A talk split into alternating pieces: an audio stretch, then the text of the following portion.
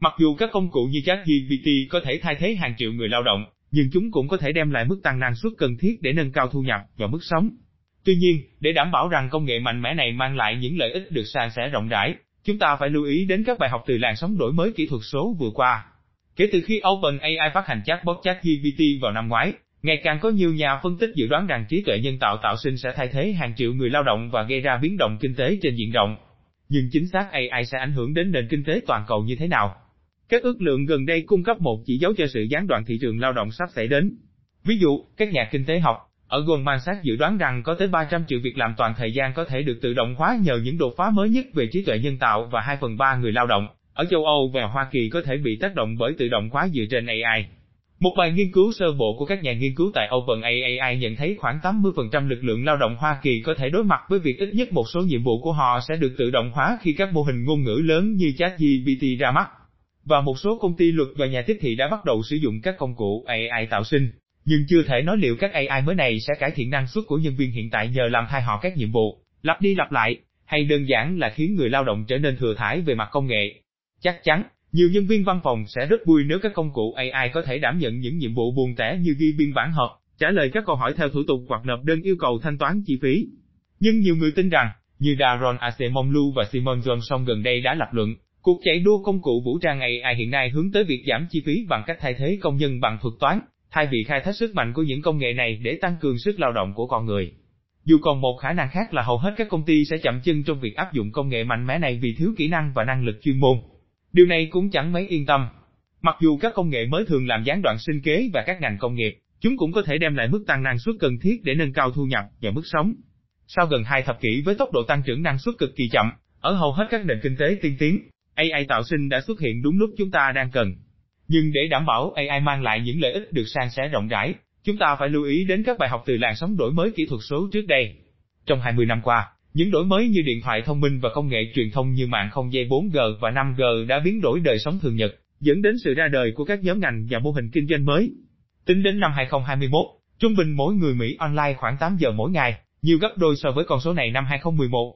Điện toán đám mây và ngành thương mại điện tử đã tăng trưởng nhanh chóng, phản ánh một thị trường lao động mà trong đó các kỹ năng kỹ thuật số càng ngày càng trở thành một điều kiện tiên quyết để tìm được công việc lương cao. Tuy nhiên, bất chấp những tiến bộ công nghệ, sự tăng trưởng năng suất vẫn đầy ảm đạm kể từ giữa những năm 2000. Đâu là lời giải thích cho câu đố kinh tế này? Dù đơn giản nguyên nhân có thể là do các công nghệ kỹ thuật số không hiệu quả lắm, nhưng việc chúng được áp dụng rộng rãi cho thấy điều ngược lại. Một lời giải thích hợp lý hơn là cần có thời gian để tìm ra cách tốt nhất để sử dụng các công nghệ mới. Do đó, chỉ một số ít công ty, ở Hoa Kỳ và Vương quốc Anh có thể sử dụng các công cụ kỹ thuật số để tăng năng suất và tiến lên phía trước. Trong cuốn sách The New Goliath, tạm dịch, những gã Goliath mới, năm 2022, James Benson, Đại học Boston, tìm hiểu lý do tại sao các công ty gặp khó khăn trong việc thích ứng với công nghệ kỹ thuật số. Ông lập luận rằng sự phức tạp của phần mềm tiên tiến mang lại lợi thế cho các công ty lớn nhất và tinh vi nhất về công nghệ, bởi vì chỉ họ mới có tài nguyên và chuyên môn cần thiết để áp dụng các công cụ đó và hưởng lợi từ chúng. Với sức mạnh tính toán khổng lồ và tốn kém, cần thiết để sử dụng và duy trì các công cụ AI tạo sinh như thế, có vẻ như chuyện công nghệ mới này sẽ đi theo con đường tương tự là điều không thể tránh khỏi. Nếu một vài công ty thống lĩnh sử dụng các thuật toán học sâu như GPT-4 của OpenAI để xây dựng các dịch vụ và sản phẩm mới, thì họ có thể nâng cao sức mạnh thị trường của mình và dựng lên các rào cản gia nhập không thể vượt qua. Nhưng tiềm năng thực sự của những công nghệ mới này vượt xa khả năng giúp một số công ty trở nên hiệu quả hơn hay phát triển sản phẩm mới. Để tăng năng suất trên diện rộng và tạo ra giá trị thực, các mô hình AI tạo sinh phải thay đổi cách chúng ta sản xuất mọi thứ.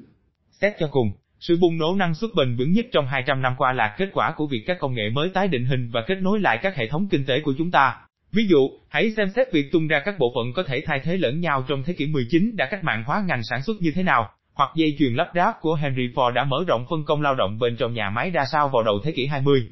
Trong những năm 1980, cuộc cách mạng sản xuất đúng sản phẩm, với đúng số lượng tại đúng nơi vào đúng thời điểm cần thiết, đã làm giảm nhu cầu tích trữ lượng hàng tồn kho lớn và việc toàn cầu hóa chuỗi cung ứng trong những năm 2000 đã cho phép mức độ chuyên môn hóa cao hơn. Những đổi mới về quy trình này được thực hiện nhờ sự xuất hiện của các công nghệ truyền thông và năng lượng mới, đã thúc đẩy tăng trưởng kinh tế bằng cách thay đổi không chỉ những gì các công ty sản xuất mà cả cách thức họ sản xuất.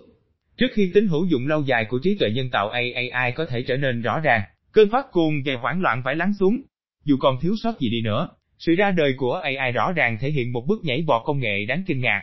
Để đảm bảo rằng trí tuệ nhân tạo mang lại lợi ích cho tất cả chúng ta với tư cách là người lao động, người tiêu dùng và doanh nhân, Chúng ta phải cung cấp cho tất cả các doanh nghiệp khả năng tiếp cận các công cụ mang tính cách mạng này. Thay vì trao chìa khóa của sự chuyển đổi kinh tế vĩ đại tiếp theo vào tay một số doanh nghiệp có vị thế lớn và hy vọng họ sẽ không cho số còn lại ra rìa.